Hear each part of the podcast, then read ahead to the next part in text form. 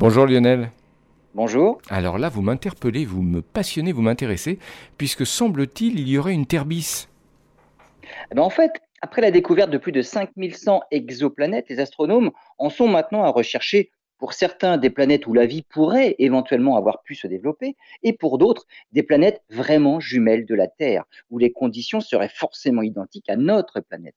Le futur télescope spatial chinois dédié à la recherche d'une autre Terre est baptisé ET pour Earth 2, la Terre numéro 2, la Terre bis.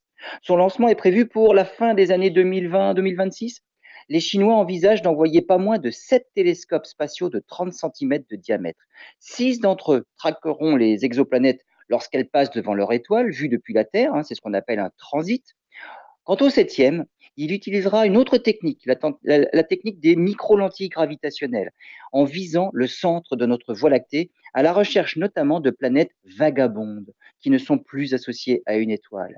Les simulations montrent que cette flottille de télescopes sera en mesure de détecter pas moins de 29 000 exoplanètes, dont près de 5 000 de la taille de la Terre, avec possiblement entre 10 et 20 Terres numéro 2.